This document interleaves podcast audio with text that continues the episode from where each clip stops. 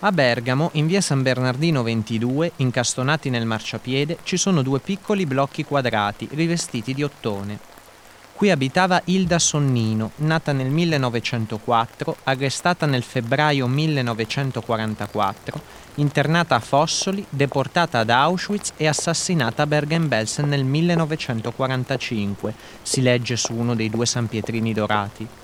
Sull'altro invece c'è scritto Qui abitava Bella Marianna Ortona, nata nel 1875, arrestata il 2 febbraio 1944, internata a Fossoli e deportata ad Auschwitz, assassinata il 10 aprile 1944. Si tratta di due pietre d'inciampo, un'opera d'arte diffusa ideata dall'artista tedesco Gunther Demnig per ricordare tutte le vittime del nazifascismo in Europa.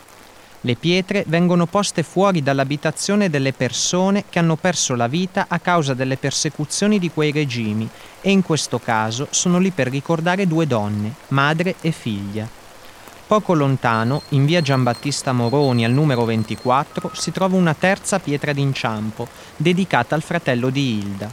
Su questa leggiamo Qui abitava Pila de Sonnino, nato nel 1900, arrestato il 17 agosto 1944, internato a Bolzano, deportato a Mauthausen, assassinato il 29 aprile 1945.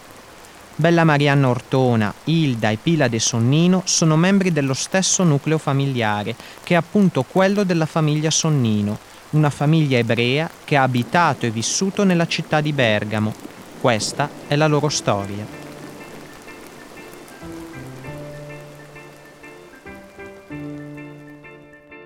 Aneddoti è il podcast che raccoglie le storie dei deportati italiani nei campi nazisti. In questa seconda stagione approfondiremo le vicende degli uomini e delle donne a cui sono dedicate alcune delle pietre d'inciampo che il comune e la provincia di Bergamo hanno posto nei quartieri della città e nelle vie dei paesi. Se per caso vi siete imbattuti in uno di quei San Pietrini dorati e vi siete chiesti cosa fosse e che significato avesse, siete nel posto giusto per scoprirlo. Io sono Leonardo Zanchi e vi condurrò attraverso le vite delle persone che subirono la persecuzione nazifascista, razziale, politica e militare al centro del nostro racconto ci sono le voci dei familiari di queste persone, testimoni indiretti che, attraverso la ricerca e i ricordi di famiglia, hanno provato a ricostruire la personalità dei loro cari. In questo viaggio in cui storia e memoria si intrecciano, potrete ascoltare anche le voci degli studenti di alcune scuole di Bergamo, che hanno provato a conoscere i volti e le identità di chi visse quel periodo e a riflettere sul significato delle loro azioni e del loro vissuto. Questo racconto vuole essere un filo che unisce passato e presente per riscoprire la memoria della nostra comunità e sentirsi parte consapevole di essa. Aneddoti nasce da un'idea della sezione di Bergamo dell'ANED, l'Associazione Nazionale Ex Deportati, da cui prende il nome. Il progetto è promosso dal Comune di Bergamo e rientra nelle attività proposte dall'Assessorato alla Cultura in occasione del Giorno della Memoria 2022. L'albero genealogico della famiglia Sonnino è un po' articolato. Il capo stipite, Amleto Sonnino, nasce a Livorno nel 1873. Si sposa una prima volta con Argia Suggi e insieme hanno un figlio di nome Pilade. Rimasto vedovo, Amleto si risposa con Bella Marianna Ortona, dalla quale ha una figlia, Ilda. Diversamente dal fratello, Hilda nasce a Genova, segno che la famiglia non è nuova a spostarsi tra il centro e il nord del nostro paese. I Sonnino si dedicano al commercio e probabilmente proprio per questo si trasferiscono da una città all'altra. Agli inizi degli anni venti del Novecento approdano a Bergamo, dopo un periodo a Milano, ed è qui che la famiglia mette le sue radici. Abitano in Borgo San Leonardo e aprono un negozio di stoffe e tessuti nel cuore della città, in quello che oggi è Viale Papa Giovanni XXIII e che in quegli anni si chiamava Via Roma. A Bergamo i Sonnino vivono come qualunque altra famiglia di quel tempo. Pilade, ventenne, nel tempo libero frequenta una scuola di ballo in centro per imparare il Charleston, molto in voga in quegli anni. Durante le lezioni di questo ballo di coppia conosce Luigia Caspis, per tutti Luisa. originaria di Ponte Nossa, piccolo paese della Valle Seriana, a differenza di Pilade è cattolica. Le diverse confessioni religiose non rappresentano un problema per loro, in quanto Pilade, come tutti in famiglia, non è particolarmente praticante, come ci racconta suo nipote Guido Cervo. Non c'era niente nel comportamento di queste persone che le facesse in qualche modo riconoscere come ebrei. E men che meno eh, i miei parenti che erano, e che oltretutto erano appunto, come dicevo, non osservanti, ebrei non osservanti, o per meglio dire, beh, premesso che a Bergamo non c'era la sinagoga e quindi non... però il loro rapporto con, eh, con l'ebraismo si risolveva dal punto di vista liturgico nell'andare una volta o due al massimo all'anno, alla, in, penso a Pasqua, alla sinagoga a Milano nel 1924 Pilade e Luisa si sposano. Insieme si trasferiscono per un periodo a Vercelli, dove dalla loro unione nasce nel 1925 Argia, che porta lo stesso nome della madre di Pilade mancata in giovane età. Sappiamo che Luisa ha un carattere forte e di nascosto dal marito Pilade fa battezzare la figlia. In seguito, Pilade, Luisa e Argia ritornano a Bergamo e vanno ad abitare al numero 24 di Via Moroni, non lontano dalla casa di Amleto, Bella Marianna e Ilda. Con il matrimonio di Pilade e la nascita di Argia, dunque, la famiglia Sonnino si amplia e si stanzia definitivamente a Bergamo. A questa evoluzione familiare non corrisponde però un miglioramento delle condizioni di vita dei Sonnino, ma al contrario si prospettano per loro tempi tutt'altro che semplici. In questi anni infatti gli affari vanno male e il negozio in centro città viene chiuso. Pilade continua l'attività del padre Amleto, commerciando tessuti e altri articoli come venditore ambulante nei mercati della provincia di Bergamo. Tuttavia le difficoltà non sembrano smorzare la sua inventiva e la voglia di intraprendere nuove attività. Negli anni della guerra elabora infatti un dado da cucina che battezza Vigor, nella preparazione del quale si impegnano anche Luisa e la giovanissima Argia.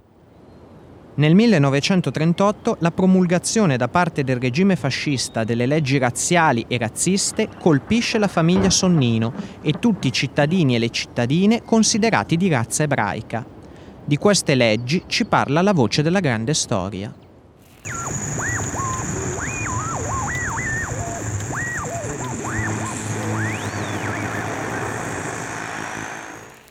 Le leggi razziali del 1938 spezzano il processo di integrazione della popolazione ebraica avviatosi nel 1848. In quella data, con lo Statuto albertino, vengono aboliti i ghetti, quei quartieri della città in cui le persone ebree erano obbligate a risiedere. Con l'Unità d'Italia il provvedimento è esteso a tutto il territorio nazionale. A partire dal 1922 il fascismo è al potere e col tempo la definizione di una mentalità razzista che punta su un'identità italiana forte e pura si fa strada e ha il suo megafono nella rivista La difesa della razza. La pubblicazione della rivista anticipa di pochi mesi la promulgazione dei provvedimenti per la difesa della razza italiana, cioè di leggi razziste che discriminano i cittadini italiani di origine ebraica, declassandoli come inferiori per razza e quindi per diritti. I provvedimenti constano di 29 articoli in cui lo Stato fascista limita profondamente i diritti dei cittadini ebrei. Il testo si rivolge in primo luogo ai cittadini ariani, vietando i matrimoni misti, e solo in un secondo momento si preoccupa di definire cosa significhi essere di razza ebraica. Addirittura rispetto ai matrimoni misti già in essere, il genitore ebreo può essere privato della cosiddetta patria potestà, nel caso in cui istruisse i figli alla religione e alla cultura ebraica, nuocendo, secondo i fascisti, agli interessi nazionali. Ai cittadini ebrei non è permesso, tra le altre cose, possedere grandi estensioni di terreno, proprietà immobiliari rilevanti e aziende grandi o di particolare interesse per lo Stato vengono di fatto esclusi dalla partecipazione alla vita dello Stato, non potendo lavorare in nessun organo pubblico né prestare servizio militare. I più giovani si vedono negare l'accesso alla scuola pubblica e da un giorno all'altro vengono espulsi dalle classi, insieme a moltissimi docenti. Le persone di origine ebraica hanno infine l'obbligo di denunciarsi alle autorità per essere schedati. La famiglia Sonnino risulta interamente schedata nel censimento dei cittadini ebrei residenti nella città di Bergamo. In un secondo elenco redatto nel novembre del 1938 non compare il nome di Argia Sonnino, figlia di Pilade e di Luisa, perché considerata dai fascisti non ebrea, in quanto figlia di madre ariana e battezzata prima della promulgazione delle leggi razziste. Si intravede già qui quel principio per cui la cittadinanza viene concessa soltanto se si nasce da genitori italiani e non se si condivide la vita e la cultura del paese, concezione a cui purtroppo ancora oggi si lega spesso il diritto di cittadinanza. In questo periodo Ilda Sonnino è impiegata presso la GIL, Gioventù Italiana del Littorio, uno degli organismi del regime fascista volto ad accrescere la preparazione sportiva e premilitare dei giovani italiani. Con tutta probabilità, a seguito delle leggi del 38, perde il posto di lavoro. Va ricordato che qualsiasi ufficio statale in questo periodo è fascista e il fatto di lavorarci non implica per forza l'adesione agli ideali del regime. Nella maggior parte dei casi si tratta semplicemente di necessità economica. Non conosciamo esattamente cosa ne pensasse Hilda, ma è certo che la sua famiglia avesse un orientamento politico tutt'altro che fascista.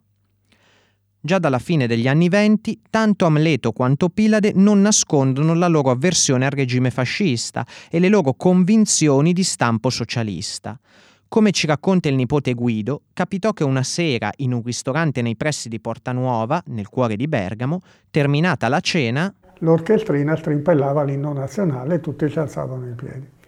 E allora eh, l'inno nazionale era la marcia reale.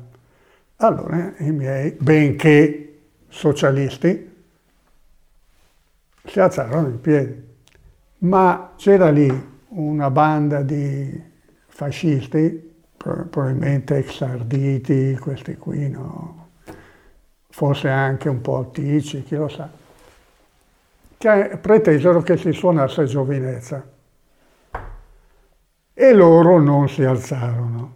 Da Porta Nuova a Via Moroni, non, quando, cosa saranno? 500 metri più o meno, che saranno stati molto lunghi da fare quella sera, perché c'erano dietro i fascisti che li tampinavano, no? Loro li hanno seguiti, quando loro si sono alzati se ne sono andati verso casa, no? era ormai tardi e questi, questi li hanno seguiti sempre più da vicino, sempre più da vicino, sempre più da vicino. Allora, arrivati sullo scalone di eh, via Moroni lì, dove abitavano, no? Ancora, corre, corre, corre, vai su. Questi li hanno seguiti su per le scale e sul ballatoio gli hanno dato un sacco di legnato. E gli gridavano, tira fuori la tessera del comunismo, diceva mia nonna, i suoi ricordi, no? E ogni tanto si ricordava ancora questa scena qui perché era presente lei e aveva visto come li avevano sconciati. No? C'è stata una rissa che è stata più che altro una bastonatura e il loro disprezzo per Mussolini, per il fascismo era totale. I Sonnino vengono dunque puniti fisicamente per aver compiuto un gesto abbastanza eclatante, come quello di non alzarsi durante l'esecuzione di Giovinezza, vero e proprio inno fascista, mostrando così pubblicamente il loro dissenso. In seguito a ciò sembrano limitarsi a gesti di resistenza più privati, che dovrebbero restare nei confini della propria abitazione. Dovrebbero, appunto, come mostra questo episodio che ha come protagonista Amleto. Durante tutta la guerra, quindi, è inutile dire che i miei ascoltavano Radio Londra, ma purtroppo Amleto era sordo. Allora alzavano il volume, no? E dal cortile una sera qualcuno gridò «Sera fuoco la radio!» Radio Londra era il nome di una trasmissione radiofonica della BBC, creata nel 1938 da italiani antifascisti espatriati per sfuggire al regime. Per tutti gli anni della guerra l'ascolto clandestino con rischio di multe e arresti porterà informazioni sull'andamento del conflitto e messaggi cifrati utili alla resistenza.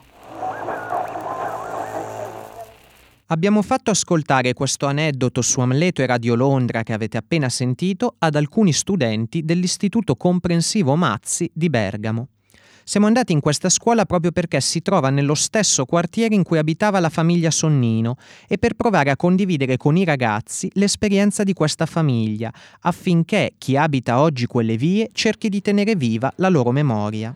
Emilio, Cristel e Pietro hanno percepito una sorta di parallelismo fra questo episodio e la situazione attuale e hanno cercato di esprimerlo con le loro parole.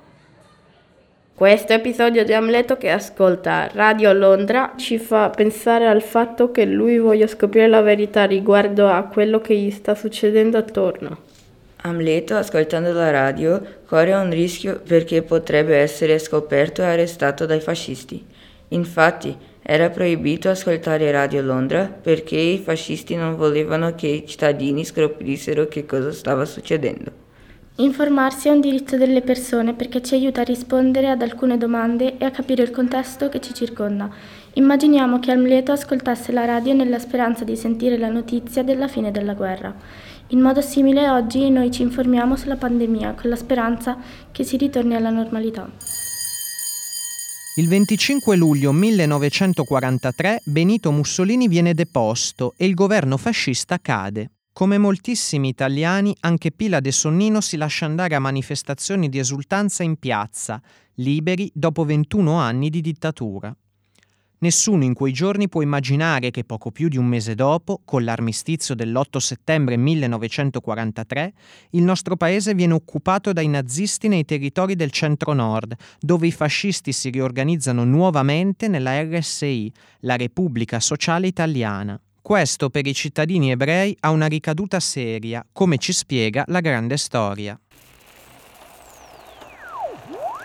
Il 14 novembre 1943 viene approvato un documento noto come la Carta o il Manifesto di Verona, un piano programmatico in 18 punti per dettare le linee guida della neonata RSI, Repubblica Sociale Italiana.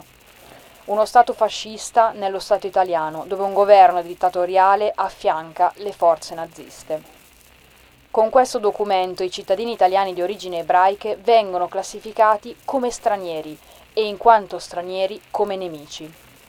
Dopo la persecuzione dei diritti, innescata dalle leggi del 38, comincia perciò la persecuzione delle persone. Si ricorre agli elenchi con cui negli anni precedenti era stata schedata la popolazione ebraica e iniziano le catture.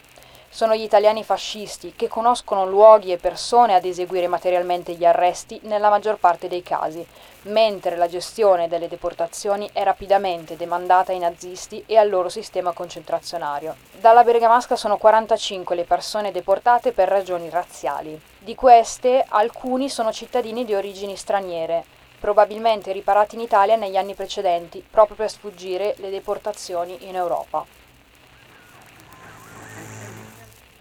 In questo periodo di grande incertezza, la famiglia Sonnino si muove fra Bergamo e Pontenossa, il paese della Valle Seriana di cui è originaria Luisa Caspis, la moglie di Pilade. Nella casa di Pontenossa i Sonnino erano soliti ritirarsi anche durante le vacanze estive. Il nipote conserva tutt'oggi alcune fotografie che ritraggono Hilda in montagna con gli amici. Ora quel luogo sembra diventare un vero e proprio rifugio. Non sappiamo se Ilda Sonnino e la madre Bella Marianna Ortona vengano arrestate qui o nella loro casa in via San Bernardino a Bergamo, come sembra essere più probabile. Quel che è certo è che qualcuno, forse un amico, va ad avvisarle che nei giorni successivi avrebbero potuto essere portate via, ma loro non vogliono credere a questo avvertimento che fa presagire il peggio. Era infatti già capitato nel dicembre del 1943 che Bella Marianna e Hilda venissero arrestate per poi essere rilasciate. Andrà così anche questa volta, si ripetono probabilmente fra loro, irrimediabilmente tradite dalla certezza di non aver fatto nulla di male. Nel febbraio 1944 Hilda Sonnino e la madre Bella Marianna Ortona si trovano in cella nel carcere di Sant'Agata, in città alta, a Bergamo. Amleto, marito di Bella Marianna e padre di Hilda, scampa all'arresto per motivi ancora non del tutto chiari, forse perché, già settantenne, riesce a muovere quel poco di compassione sufficiente per essere risparmiato, oppure semplicemente non si trova con loro.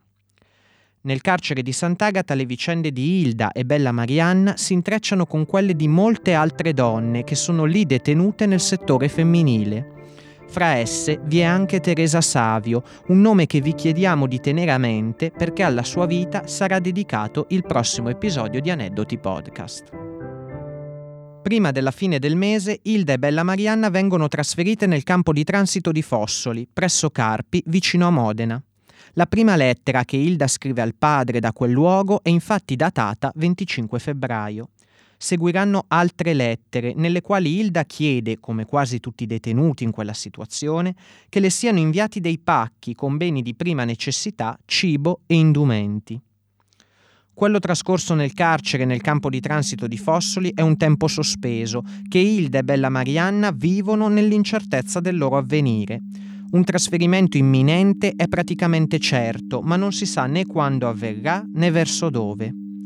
In questa situazione di precarietà le preoccupazioni di Hilda sono rivolte soprattutto alla madre, donna di quasi 70 anni, perciò anziana e inevitabilmente più fragile. Non manca però un pensiero anche per coloro che sono rimasti a casa, una famiglia che Hilda ricorda unita come se fosse una cosa sola.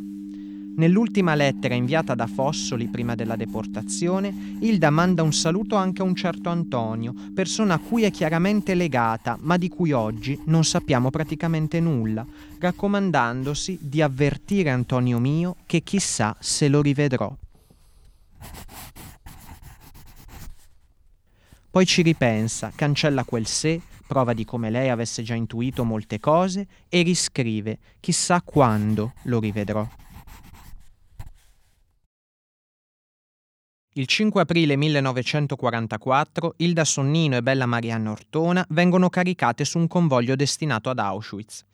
Il viaggio dalla stazione di Carpi fino al lager dura sei giorni, che i deportati sono costretti a trascorrere ammassati sui vagoni piombati, spesso senza cibo e senza acqua, obbligati a espletare i propri bisogni fisiologici in un secchio a bordo del vagone o, in casi fortunati, durante le rare soste effettuate dal convoglio. Il trasporto giunge ad Auschwitz-Birkenau il 10 aprile. Nell'elenco delle persone registrate per accedere al lager quel giorno compare però soltanto il nome di Hilda. Bella Marianna, anziana e probabilmente stremata dalle condizioni di viaggio, non supera la selezione iniziale e viene subito destinata alla camera a gas. Nell'immaginario comune di Auschwitz è rimasto impresso il suo ruolo di campo di sterminio, con l'idea che semplicemente all'arrivo si venisse uccisi in massa nelle camere a gas. Questo avveniva, ma arrivare ad Auschwitz significa anche entrare in un sistema complesso di sfruttamento dei deportati. Non solo campo di sterminio, ma anche campo di concentramento e di lavoro. Auschwitz conta tre principali sezioni il campo madre, Auschwitz I, primo nucleo del campo, con baracche in muratura entrate in uso a partire dal 1940. Birkenau oppure Auschwitz II, che è la sezione più estesa in cui è concentrata la maggior parte dei deportati ed è provvista delle strutture di sterminio, camere a gas e forni crematori. Infine Monowitz o Auschwitz III è il campo di lavoro, vicino alla fabbrica della Buna, dove i deportati vengono impiegati come manodopera schiava per la produzione nazista. Il progetto che regola la deportazione è quello di massimizzare le risorse per sfruttare fino all'ultimo le vite delle persone a cui lo Stato nazista nega il diritto di esistere. Per questo, all'arrivo nel campo, i deportati vengono sottoposti alla selezione iniziale, vengono divisi gli uomini dalle donne, dopodiché i medici nazisti stabiliscono con un rapido sguardo chi sia abile al lavoro e possa dunque accedere al lager. Anziani, bambini, malati e persone con disabilità vengono separate dai loro cari, inconsapevoli che non li vedranno mai più, perché sono destinati alle camere a gas. Spesso, per non sollevare reazioni eccessive o rivolte, viene offerto un passaggio su dei camion ai prigionieri che non hanno passato la selezione, con la scusa ingannevole di facilitarli nel tragitto. Non possiamo sapere se Hilda intuisca subito la fine che i nazisti impongono a sua madre Bella Marianna. Spesso sono coloro che si trovano nel lager da più tempo a rivelare ai nuovi arrivati cosa succede ai loro cari da cui sono stati separati subito dopo l'arrivo. Forse Hilda coltiva fino all'ultimo la speranza di rivedere la madre e di ritrovarla in qualche parte del campo, oppure deve rassegnarsi da subito di fronte a quanto accade ogni giorno a Birkenau. Quello che invece sappiamo con certezza è che Hilda resiste, subisce i riti d'ingresso a cui ogni deportato viene sottoposto, supera la spogliazione, la rasatura che umilia i corpi e si ritrova trasformata nelle sue fattezze e nella sua identità diventa un numero che ai deportati ad Auschwitz viene tatuato sul braccio sinistro, marchio indelebile nella mente e nella carne. Il suo è 76.841. Trasformata in uno Stuck, un pezzo, come i nazisti definiscono i deportati, ovvero uno strumento da sfruttare attraverso il lavoro forzato, Hilda affronta il lager giorno dopo giorno ed è ancora in piedi quando, a metà del gennaio 1945, il campo di Auschwitz viene evacuato perché l'arrivo dell'esercito sovietico, che libererà il campo il 27 gennaio, è ormai imminente. Con centinaia di compagni e compagne, Hilda viene avviata in uno di quei trasferimenti che passano alla storia come marce della morte, per il numero di deportati che, durante il cammino, sfiniti, ci lasciano la vita o vengono uccisi. Anche in questo caso Hilda riesce a non soccombere e compie tutta la marcia fino a Bergen-Belsen, dove, esausta e ridotta allo stremo delle forze, muore a 40 anni. Una cosa che oh, mi ha un po' stupito è che praticamente hanno fatto varie tappe, cioè prima il carcere di Sant'Agata, poi il campo di Fossoli, poi Auschwitz e poi, bisog- poi a Bergen-Belsen, tutto ciò per poi, quando era quasi finito, morire. Cioè è una cosa che non è che ti dà nervoso, però dici, cavolo, eri lì, hai fatto tutto, è, è praticamente finito, se alla fine e, sba- e muori. È non è che dà fastidio, però è tipo, è ingiusto. Ok. È per quello che mi ha colpito. Mm-hmm. Se ingiusta la fine di Bella Marianna Ortona, uccisa immediatamente all'arrivo nel campo per la colpa di avere determinate origini, ancora più ingiusta appare, come sottolinea Jacopo della seconda media dell'Istituto Mazzi, la morte di Hilda, che avviene dopo mesi di violenze e sofferenze, ma soprattutto di sforzi da parte sua per provare a resistere. Lo stesso spirito tenace anima anche Pilade, rimasto in Italia, ancora all'oscuro della destinazione di Bella Marianna e della sorella Hilda dopo la loro partenza dal campo di Fossoli possiamo immaginare che tra la fine del 1943 e l'inizio del 1944 il primogenito della famiglia Sonnino, spostandosi da un paese all'altro per vendere i suoi prodotti nei mercati, sia entrato in contatto con la rete di resistenza al nazifascismo, anche se non sappiamo esattamente in quali circostanze, dove e con quali compiti. Il 17 agosto del 1944 Pilade viene arrestato a Ponte Nossa, anche lui verrà detenuto nel carcere di Sant'Agata, dove circa sei mesi prima transitarono Bella Marianna e Hilda, per poi essere trasferito a Milano, nel carcere di San Vittore. Da qui riesce a mandare alcune lettere al padre Amleto e alla moglie Luisa, nelle quali chiede anche che gli sia spedito il dado Vigor, che con Solerzia aveva elaborato in quegli anni difficili per la sua famiglia, non pensando che in futuro avrebbe potuto servire a lui stesso in un simile contesto. Viene in seguito destinato al campo di Bolzano, dove si trova ancora alla fine di gennaio del 1945, nel medesimo periodo in cui Hilda affronta la marcia della morte fra Auschwitz e Bergen-Belsen. Da qui spedisce un'ultima lettera a casa, ribadendo la fiducia nel suo ritorno e scrive Il cuore mi dice che presto ci rivedremo a casa. Pilade Sonnino viene deportato nel lager di Mauthausen, dove giunge il 4 febbraio del 1945 e viene immatricolato come deportato politico, con il triangolo rosso degli antifascisti e dei dissidenti ai regimi, e non con la stella gialla che contraddistingue i cittadini di origine ebraica, come ci si aspetterebbe.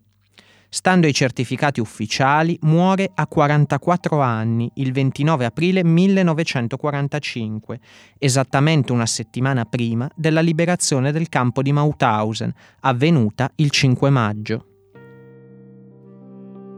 Dopo la partenza dall'Italia, di Bella Marianna, Ilda e Pilade non si sa più nulla. Luisa e Argia, moglie e figlia di quest'ultimo, provano a fare delle ricerche e ricevono lettere da due deportati, Vallardi e Sala, testimoni degli ultimi momenti di Pilade a Mauthausen. Analogamente, un'altra superstite di Birkenau racconta di Bella Marianna e Hilda con le quali ha condiviso il viaggio verso Auschwitz. I membri superstiti della famiglia rimangono a Bergamo. Amleto, anziano e provato dalla perdita della moglie e dei due figli, si spegne nel 1947. Luisa si mantiene lavorando come pellicciaia. Il ricordo del marito la accompagna costantemente. In casa sua è appeso un grande ritratto di Pilade che il nipote Guido ricorda perfettamente, insieme a un altro aneddoto. Perché, perché qui c'è un problema manca sempre il corpo del defunto, no? E allora ogni tanto io ho capito che fantasticava che suo marito fosse in giro ancora per il mondo, chissà dove. E quando capitava, capitano ogni tanto che ti telefonano, rispondi e nessuno risponde dall'altra parte, no? E lei diceva magari è Pilare che, che mi sta chiamando. Guido Cervo, che avete ascoltato nel corso dell'episodio, è con il fratello Maurizio il figlio di Argia e ancora oggi vive a Bergamo con la sua famiglia. L'attribuzione della pietra d'inciampo ai suoi tre parenti ha innescato un processo di nuove ricerche che ha portato a capire un po' meglio le vicissitudini di cui furono vittime i suoi cari. Ecco. Comunque va anche ricordato il fatto che non è stata una cosa come tipo il Covid, una cosa che è successa, ma proprio è stata fatta dall'uomo, l'hanno voluto. Voluta. Quindi anche un po' sulla crudeltà delle persone. Amanda, una delle studentesse di seconda media dell'Istituto Mazzi di Bergamo, ci tiene a sottolineare questo aspetto quando chiediamo a lei e ai suoi compagni che cosa li abbia colpiti della vicenda della famiglia Sonnino. Tutto questo male non è capitato, è stato fatto e voluto dall'uomo, ci dice con parole spontanee ma quanto mai efficaci. Le pietre d'inciampo contribuiscono a innescare questa ricerca e sottintendono l'idea di riportare a casa delle persone che non hanno fatto più ritorno. Messe di fronte a delle abitazioni cercano di ricucire quella distanza temporale e geografica tra la nostra vita quotidiana e le vicende di queste persone. E quindi può risultare ancora più interessante a uno che non conosce la cosa, dice allora non è che è successo in America, è successo anche qua. Se Amanda ci invita a riflettere sul fatto che quel dolore è stato fatto dall'uomo, Jacopo evidenzia che è successo anche qua.